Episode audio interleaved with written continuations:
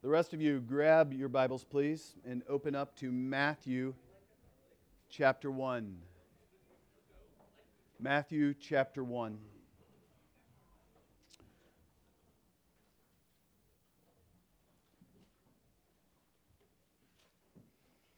Most Christmases, if you would uh, honestly open up to a, a nativity scene, if you would open up and just say, I, I want to read about the birth, the, ad, the first advent, the first coming of Christ, generally, where would people turn to? They would turn to what? Yeah, they would turn to Luke chapter 2, you know. Um, it, it kind of tells the whole narrative of, you know, the angels declaring out to the shepherds who were watching their sheep by night.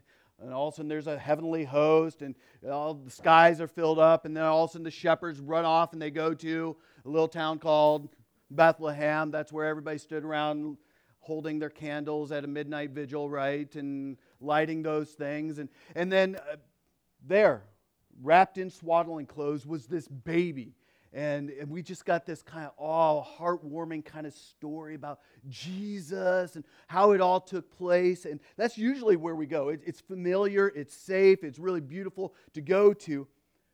But I'm not we're not used to reading Matthew's version of this, the Advent. And it's really too bad because what we find here is that Matthew is writing kind of from Joseph's perspective of what is going on here. And it's, it's short, but it's packed full of meaning. So let's read along, uh, starting at verse 18 and going to verse 25. Hear the word of the Lord. Now, the birth of Jesus Christ took place in this way. When his mother Mary had been betrothed to Joseph, before they came together, she was found to be with child from the Holy Spirit. And her husband Joseph, being a just man and unwilling to put her to shame, resolved to divorce her quietly. But as he considered these things, behold, an angel of the Lord appeared to him in a dream, saying, Joseph, son of David, do not fear to take Mary as your wife for that which is conceived in her is from the Holy Spirit. She will bear a son, and you shall call his name Jesus. For he will save his people from their sins. All this took place to fulfill what the Lord had spoken by the prophet. Behold, the virgin shall conceive and bear a son, and they shall call his name Emmanuel, which means God with us. When Joseph woke from his from sleep, he did as the angel of the Lord commanded him. He took his wife, but knew her not until she had given birth to a son. And he called his name Jesus. This is the word of the Lord. So, what I want to do this morning is I want us to look at uh, this Christmas story, this Advent story. And here's what I want you to be seeing from this passage I want you to see that Jesus is unexpected, that he's miraculous, and he's the miraculous with us God who saves us from our sins. So he's un- unexpected, he is uh, miraculous, he is God with us, and he's the God who saves us from our sins. So I want you to kind of imagine, if you will, put yourself in Joseph's feet. You know, kind of sit there and go, okay, how would I be expecting the, the story to kind of be playing out? I want you to be able to see in here that there, there's really surprise in this package. Maybe I didn't read it in a good reader's theater kind of style, real dramatically, but the reality is there's a lot of surprise that took place in there. Back then, back in those days, you didn't date and get engaged. That's not how it, worked out. We've, we've kind of grew up in this culture thinking, man, I am going to date around and find as many people that are kind of like me, that kind of have the same flavors, the same kind of likes, differences. We kind of agree politically, theologically. We, we like each other. He's good looking, she's good looking. We kind of do this whole date the circle, get the whole gamut going. And then it's like after enough time has passed by, I think it, as a man, you're going, I've heard enough hints. If I don't put a ring on this finger, I'm going to lose it. And so I am going to go secretly buy a ring and I'm going to tell the closest friends about this exciting thing. I'm going to, in fact, I'm going to sign up and get, get myself a photographer to hide out in this park so that I can catch this engagement moment. I'm going to spend thousands of dollars doing those kinds of things. And then when she least expects it, or so you think as a man, she's been anticipating this her whole life, you get down on your knee after blubbering something that you really don't know what you just said, and you show a rock. Maybe half a carat if you're really wealthy, three quarters of a carat, and you say, Will you marry me? The reality is that is not how it happened. Back in those days, and my kids have already kind of heard this, your parents would find a spouse for you. How, how would you like that in this culture? Uh, and then, then you would enter into a, a, binding agreement before witnesses. In fact, it is generally this, the, the witnesses would be the entire city would be watching, your town, your village would be watching as you enter into a, a binding agreement with this person. That, and you say, I will marry this person. And this would be called your betrothal. It, it was, and once you were betrothed, you were in be, in an in between period. You were not quite married yet. But the only way that you could end this betrothal could be through divorce.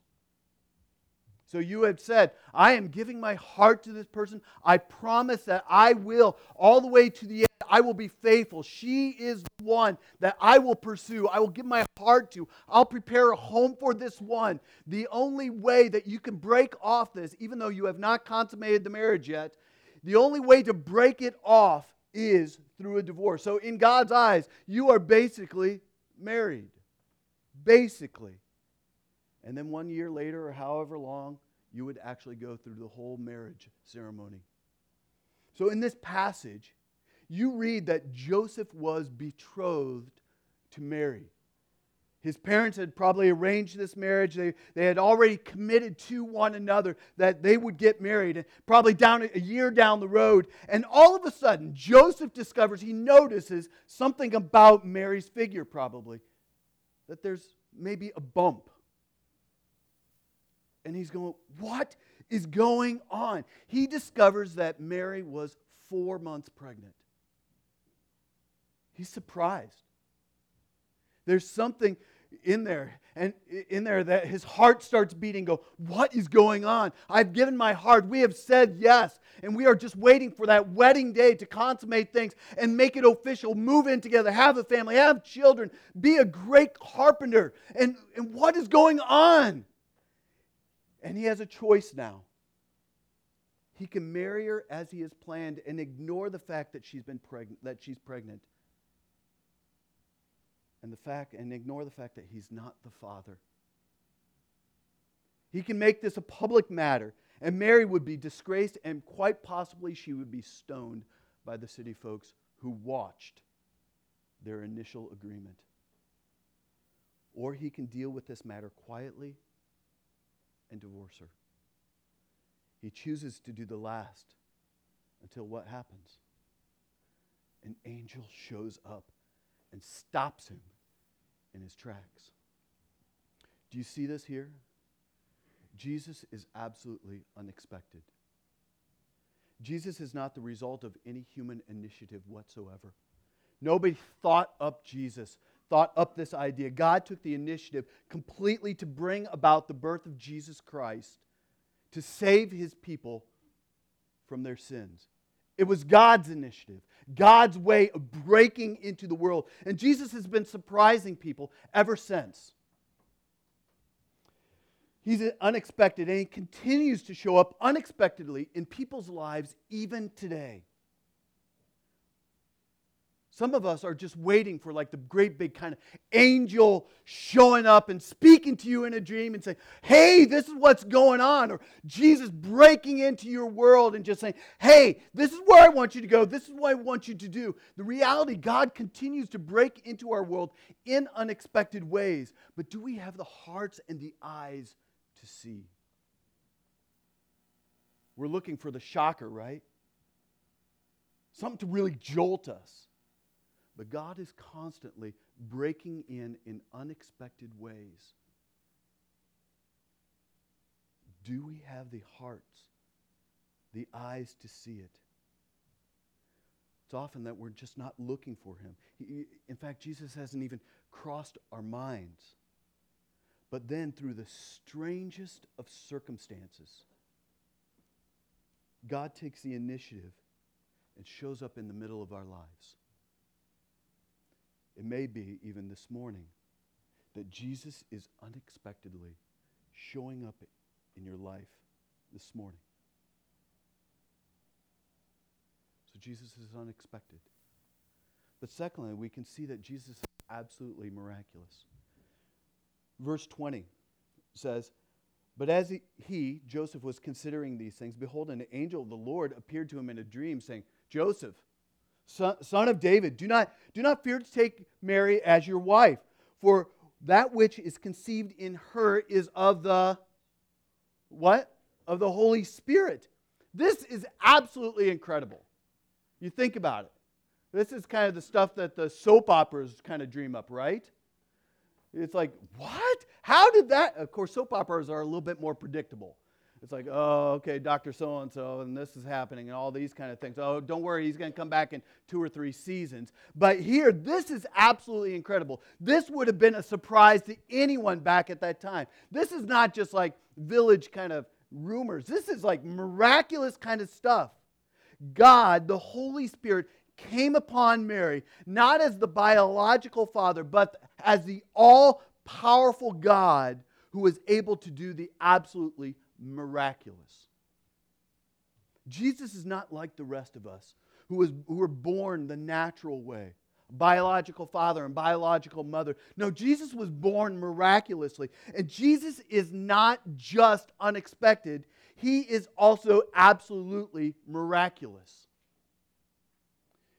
In his work, uh, in the person of Christ, Don McLeod writes this The virgin birth is posted on guard at the door of the mystery of Christmas. And none of us must think of hurrying past it.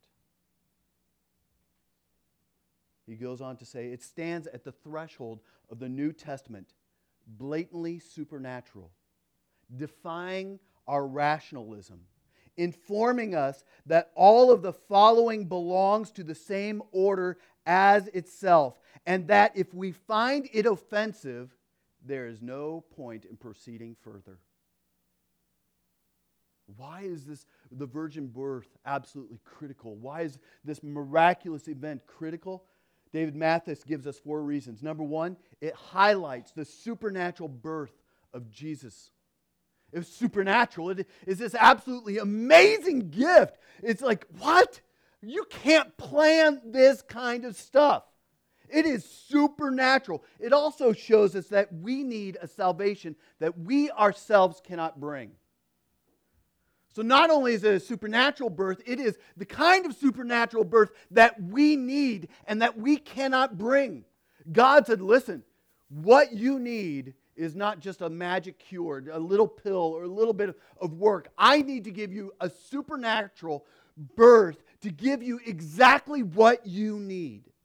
And on top of that, it shows us that this had nothing to do with us. It shows us that God takes the initiative. It's always God who, is, who takes that first step. It's always God who is calling. It's always God who provides a way. It has nothing to do with us. God is showing up in these miraculous, unexpected kind of ways. But it also hints. It hints at a fully human and fully divine nature as found in the person of Jesus Christ. Fully God, fully man, joined together into one. The only way, and this is getting ahead of myself, only way that the forgiveness of sins can fully take place. Wayne Grudem writes this God, in his wisdom, God, in His wisdom, ordained a combination of human and divine influence in the birth of Christ, so that His full humanity would be evident to us from the fact of His ordinary human birth from His human mother and his full deity would be evident in the fact of his conception in Mary's womb by the powerful work of the Holy Spirit. So Jesus' birth was completely unexpected. It was absolutely miraculous. God took the initiative, took the initiative and did the absolutely impossible. Just like he takes the initiative and he brings salvation that we cannot achieve ourselves. So Jesus is unexpected. He's absolutely miraculous. And then, third, we see that Jesus is God with us. In verses 22 and 23, it says, And all this took place that the Lord had spoken by his prophet. Behold, the virgin shall conceive and bear a son, and they shall call his name what? Which means God's with us. Yeah, so Emmanuel, God with, with us. This is absolutely shocking. The, the angel says that Jesus' name is going to be Emmanuel, which means God with us, or, or, or the, the with us God. So, Matthew Woodley, I am loving his commentary. Uh, just listen to the, this explanation uh, in, in kind of graphic terms. He says this It means that, that Jesus is God with us as he swims in Mary's amniotic fluid. Think about that. God with us as he is swimming about in Mary's amniotic fluid, wiggles in the manger straw, feeds the hungry, heals the sick. Jesus is God with us as he takes the bread in his hands and said, This is my body, broken for you. Jesus is God with us as he hangs from the cross, gasping for breath and shouting, My God, my God, why have you forsaken me?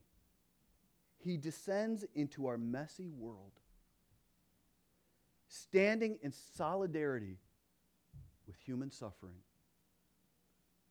plunging ever deeper into our pain and apparent abandonment. Back in those days, the Greeks would have thought this is absolutely absurd kind of stuff. The thought that God, a God actually taking on a human body. One Greek philosopher sarcastically said this, or asked this How can one admit that God should become an embryo? That after his birth, he is to put on swaddling clothes, that he is soiled with blood and bile and worse things yet. Even today, people struggle with this very idea. A Muslim professor that, uh, says that he can't comprehend that God would become small, tiny, and weak. Kenneth Cragg, who is a, a scholar on Islam, says that although Muslims have a great tenderness for Jesus and, and they find his nativity story miraculous, they still see the incarnation as simply an impossible concept. It's impossible. But what we see here is that God is with us. Jesus is God coming to us first as a fetus. Think about this. There's an unplanned pregnancy. Then there's a baby, and later a 12 year old boy in the temple courts. Then there was later a teacher, and then there was a condemned criminal who was stripped naked on a cross. And then there was a risen and ascended Lord. The writer to the Hebrews says this Therefore, he had to be made like his brothers in every respect. Every respect. Why? So that he could so he might become a merciful and faithful high priest in the service of God to make propitiation for the sins of the people. Matt Proctor put it this way here's the point God Himself has felt what we feel. In the incarnation, He chose not to stay completely other he got down at eye level. And in the incarnation, God experienced what it is like to be tired and discouraged. God experienced what it is like to be us. He knows what it's like to hurt and to bleed. On the cross, Jesus himself prayed a psalm of lament My God, my God, why have you forsaken me?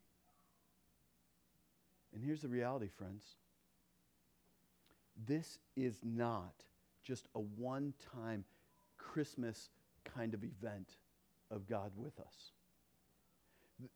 This is the kind of thing, this God with us is this kind of beautiful thing about who God really is. This is his very character. God is the God who is with us. And here are just some examples. God said to Jacob as he was about ready to set out into the great unknown, and, and he is also saying to this, as we sometimes step out into the great unknown, he says this, and behold, I am with you and will keep you wherever you go.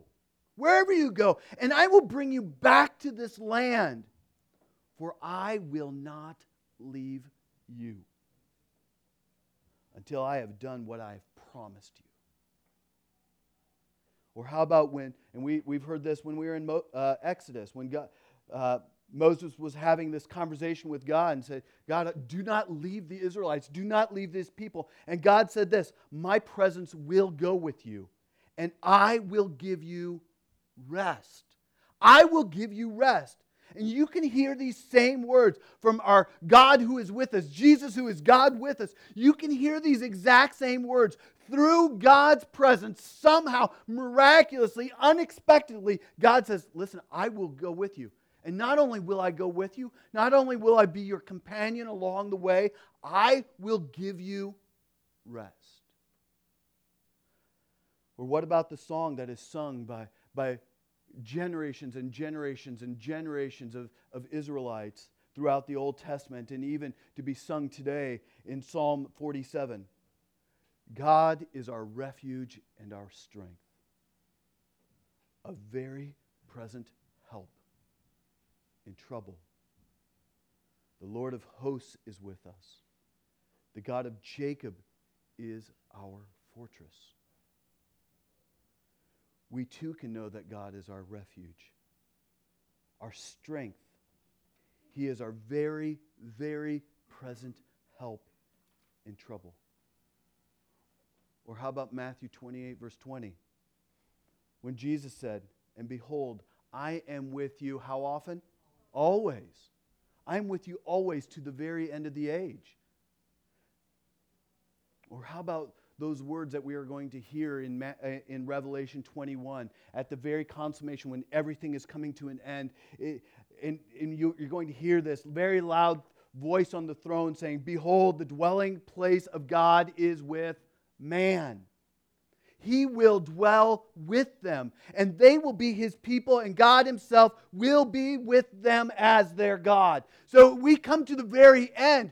We, we've seen since the beginning, Genesis chapter 1, God creates, He puts man in the garden, He walks with them, He's with them. Sin happens, but God continues to walk with His people and say, I'll be your presence. I will be with you. This is who I am. I love you. You are mine. I created you. You are my people. And at the very end, he brings us to the very end and says, Listen, I didn't start that and say, I'm going to just stop there. I will be with you. I, you will dwell with me. So think of heaven on earth, and God's going to say, Listen, for eternity, never ending, I will dwell with you. You will be my people. I will be with you as your God. So, in our, in our pain, in our suffering, in our trials, in our questions, we're tempted to say, God, you have, you have absolutely no freaking idea what I'm going through right now. This is, this is painful. I am, I'm hurting. It's killing me. I don't get it. You, you have no idea how bad it is right now in this moment. But to which God is going to respond, Yes, I do. And he can point you to your wounds, and then he'll point you to his own and his own and says, Look, me too. Look, right here too. I, He'll say, I've entered into your world and I, and I know how you feel. I, I have been there. I am with you now. I care and I can help. And this, friends, is what Christmas is all about. Jesus is the unexpected, miraculous God with us. It's not about your, your beautifully constructed Christmas tree that is amazingly ordained with all kinds of swirly junk that you throw back into a box until next year. That's not what Christmas is about. It's not about your thousands of dollars or hundreds of dollars that you spend on Christmas gifts that your kids can't wait to tear apart. It's not even about your little uh, Christmas like rituals that you do uh, around the Christmas season that you never do any other time of the year. You know, you read little special things that, oh, let's all gather around and have this moment. That's not even what Christmas is about. It's about this unexpected, miraculous God who's saying, I am going to be with you. And no, in fact, I'm not going to be with you, I am with you. Right now, quit celebrating Christmas one time a year. Advent is for the church 365 days a year. But that's not it. Finally, we see that this unexpected, miraculous God with us, Christ, is our Savior. We see that this Jesus saves us from our sins. We learn in verse 21 exactly what Jesus came to do. She will bear a son, and you will name, you will call him Jesus. Why? For he will save his people from their sins. Wouldn't you love to have a name that kind of gives you your, your here on out? You know, this is my job description now. I am Paul. My, my name means small. I don't know what that means. Maybe it's a kind of a pride thing, and God's saying you got a whole lifetime to work out your pride issues with your name. But wouldn't you love a name where God says, Jesus? You know why I'm, your name is Jesus? Because you are going to be the one who is from your childhood. I want you to know this. You are the one who is going to save your people from their sins. That's your job. Now work it out. So here we have in Jesus, we have the solution for all of our problems, our sin problems. Jesus came to live the perfect life that we could not live, that we still are not living. And then he went to the cross and he bore our sins. And he rose from the dead to give us new life. Jesus is the absolute solution to every sin problem. And Jesus came to save us from those sins. How many of you know what it's like when somebody shows up at your door and you go, I was unexpected for this is an unexpected moment. Because you know behind this door, you know, if you let them into your house, you're going to go, they are going to see all my unfolded laundry my unvacuumed floor. They are going to see tons of dishes. They are going to see my children fighting. This, this house is absolute chaos. I really would like you to stay out. Anybody ever had those uh, unexpected moments where people just show up and you go, uh, liar. liar. Well, there, there's a gentleman by the name of Mike Silva who wrote a book called, and this is deeply theological, the title, Would You Like Fries with That? But he wrote about uh, an experience when something like this happened to him. And he wrote this Most people would, would be a little embarrassed to have unexpected company when their house is a mess. My family was staying at a hotel in Nigeria, West Africa, one time when I heard a knock on the door. I opened it and found a smiling Nigerian gentleman ready to clean our room. I was so embarrassed, he wrote. My family had travel bags, curling irons, and crumpled clothing sprawled across our unmade beds. Wet towels were all over the bathroom floor. I apologized profusely, but then the young man replied graciously, saying this No problem, sir. For this reason I have come to put your things in order. And the Bible says this is exactly what Jesus came to do for us to put our lives in order. He doesn't demand that we first straighten up our mess. No, instead, He offers to clean up for us. That's why Christ came. He came to clean up your mess, my mess, our mess, the mess of this world. In fact, there's going to be that point where there's no more sorrows, there's no more tears, there's no more death, there's no more sickness, there's no more. Why? Because He has come to make all things absolutely right. And at that point, for eternity upon eternity, all things will be right. Because He has set things straight. So Jesus came into the world to save us from our sins, to clean up the mess that we could not and cannot still clean up ourselves. The reason, this is the reason why Jesus came. And so many of us, myself included, including all of you in here, work so hard to clean up our mess all on our own, don't you? If I could just be more disciplined about this. If I could just do this, if I could just prod him to do a little bit more of this, if I could prod her, if I could do this, maybe I could get on this 21 day program and I could do this, or maybe I could just sign up for this online thing which is going to stop me from looking at pornography, or maybe I can have an accountability partner who's going to just tell me, you know what, hey, let's, let's stop the gossip thing, or let's start, stop being negative, or let's stop doing this, or let's stop doing that. In reality, what we need is this miraculous, unexpected God with us who is saying, no, I will save you and I will set things all right. Yes, you can use your friends. You can have 21 day programs. But if you rely on them apart from Christ, you are absolutely hopeless. Know that. Friends, this is what Christmas is all about. Jesus is the unexpected. He's the miraculous with us God who saves us from our sins. This is the Christ that we celebrate, that we should be singing loudly and gladly and almost crazy charismatically about.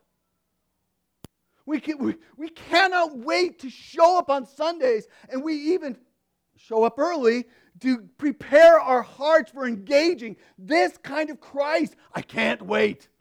I can't wait to worship this God. And it's not just during the Christmas season, it is all 52 weeks where you say, Lord, I can't wait I can't wait for you to show up in unexpected, miraculous ways every day of my life, especially on Sundays. I can't wait for you to experience as we hear the word. You know what preaching is? Preaching is not just hearing a sermon, it is God speaking to you. And I'm not God. But through his spirit, somehow God miraculously chooses broken people like me to say, This is the word of the Lord. And you go, Thanks be to God. And we anticipate God with us as we hear the word, the ministry of the word, as we break bread and, and drink of the cup, saying, Through this I am going to be nourished and I'm going to be fed. How? Not just by simple elements, but by God with us. And I'm also going to be deeply encouraged and remember that my sins are forgiven. Last night, Laura and I went to a a birthday party, and one of the, uh, the women that we were talking to, uh, Teresa, we were talking about first uh, concerts, and uh, I, I sh- ashamedly said, Well, my first concert was um, Stryper. And for those of you who are not in the Christian circles, um, they were just this odd group of Christian musicians um, who, one of their well known songs was uh, To Hell with the Devil. And they would scream it out, kind of an ACDC Christian version, kind of, it was just bad. And, and she goes, Oh, I, I didn't know there was Christian music like that. And I go, oh, You shouldn't. Uh, it's really bad. Uh, uh, I said, So, Teresa, what, what was yours? She goes, feel kind of bad being telling you this, but um, my first concert was um, a U2 concert. I said, Shut up. And she goes, Yeah, Joshua Tree nonetheless. I go, Shut up. And she goes, And on top of that, It was in Dublin. I go, Shut up. And then I'm going, Oh, I hate you. You're so cool. And, but then I go, I said, You know what the irony is? I am using a Bono quote uh, tomorrow morning in my sermon. She goes, Shut up! so here, here's the deal. Bono, who, for those of you who don't know, was the lead singer for U2, and he, after he returned to Dublin, he attended a Christmas Eve service. And at some point in the service, Bono grabbed the truth at the heart of the Christmas story. Now, here's not me not saying Bono is a Christian or anything. I have no idea really where the man's heart is. He is. I'm going to trust you, but but he grasped this truth at the heart of the Christmas that in Jesus, God became a human being. And so, with tears streaming down his face, Bono realized this. And I quote The idea that God, if there is a force of love and logic in the universe, that it would seek to explain itself is amazing enough. That it would seek to explain itself by becoming a child born in poverty and straw, a child. I just thought, wow. Just the poetry. I saw the genius of picking a particular point in time and deciding to turn on this. Love needs to find a form, intimacy needs to be whispered. Love has to become an action or something concrete. It would have to happen. There must be an incarnation. Love has to be made flesh. So in Jesus Christ, love found its form. In Jesus Christ, love became someone absolutely concrete. At Christmas, love was made flesh. And Jesus is the unexpected, absolutely miraculous, with us God who saves us from our sins. And oh, friends, I pray that much like Bono, that we would regularly have those aha moments where hot tears would stream down our face of saying, For me? Really? For me?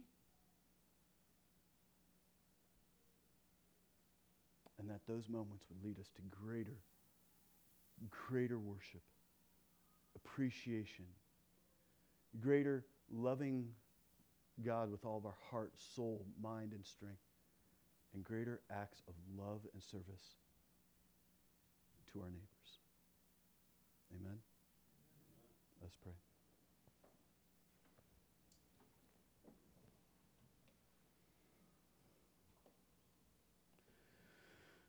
Father God, I thank you that you have uh, initiated everything. You initiated the creation of this world. You initiated the creation of Adam and Eve and breathed life into us. You, you initiated the first relationship between mankind and you, God. And you initiated even the hope that was found in the fall in Genesis chapter 3 by shedding the blood of an animal and covering over the, the nakedness and the shame of Adam and Eve.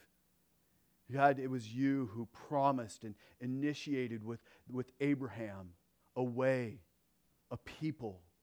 It was you who, through David, said there is a coming king, even through Jeremiah pointing to this coming king. And Lord, it is through, through you that you initiated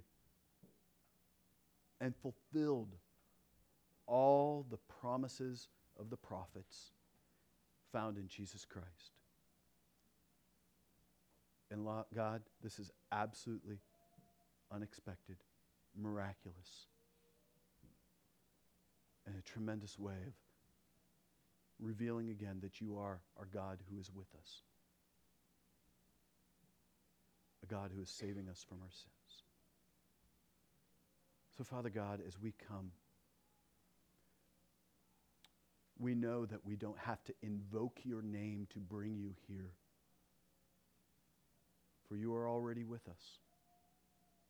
By your Spirit, you dwell within us. The presence of Christ walks about with us.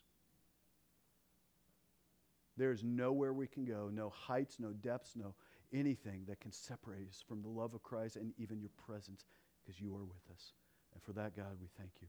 We thank you, God, that as we come to this table, you are with us. And you desire to feed us. As you have fed us with the gospel, you are feeding us again with these sacraments, reminding us and pointing us to the once done work of Christ that is constantly being applied to our lives.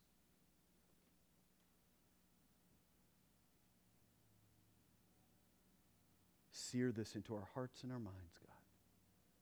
This we pray in Jesus' name. Amen.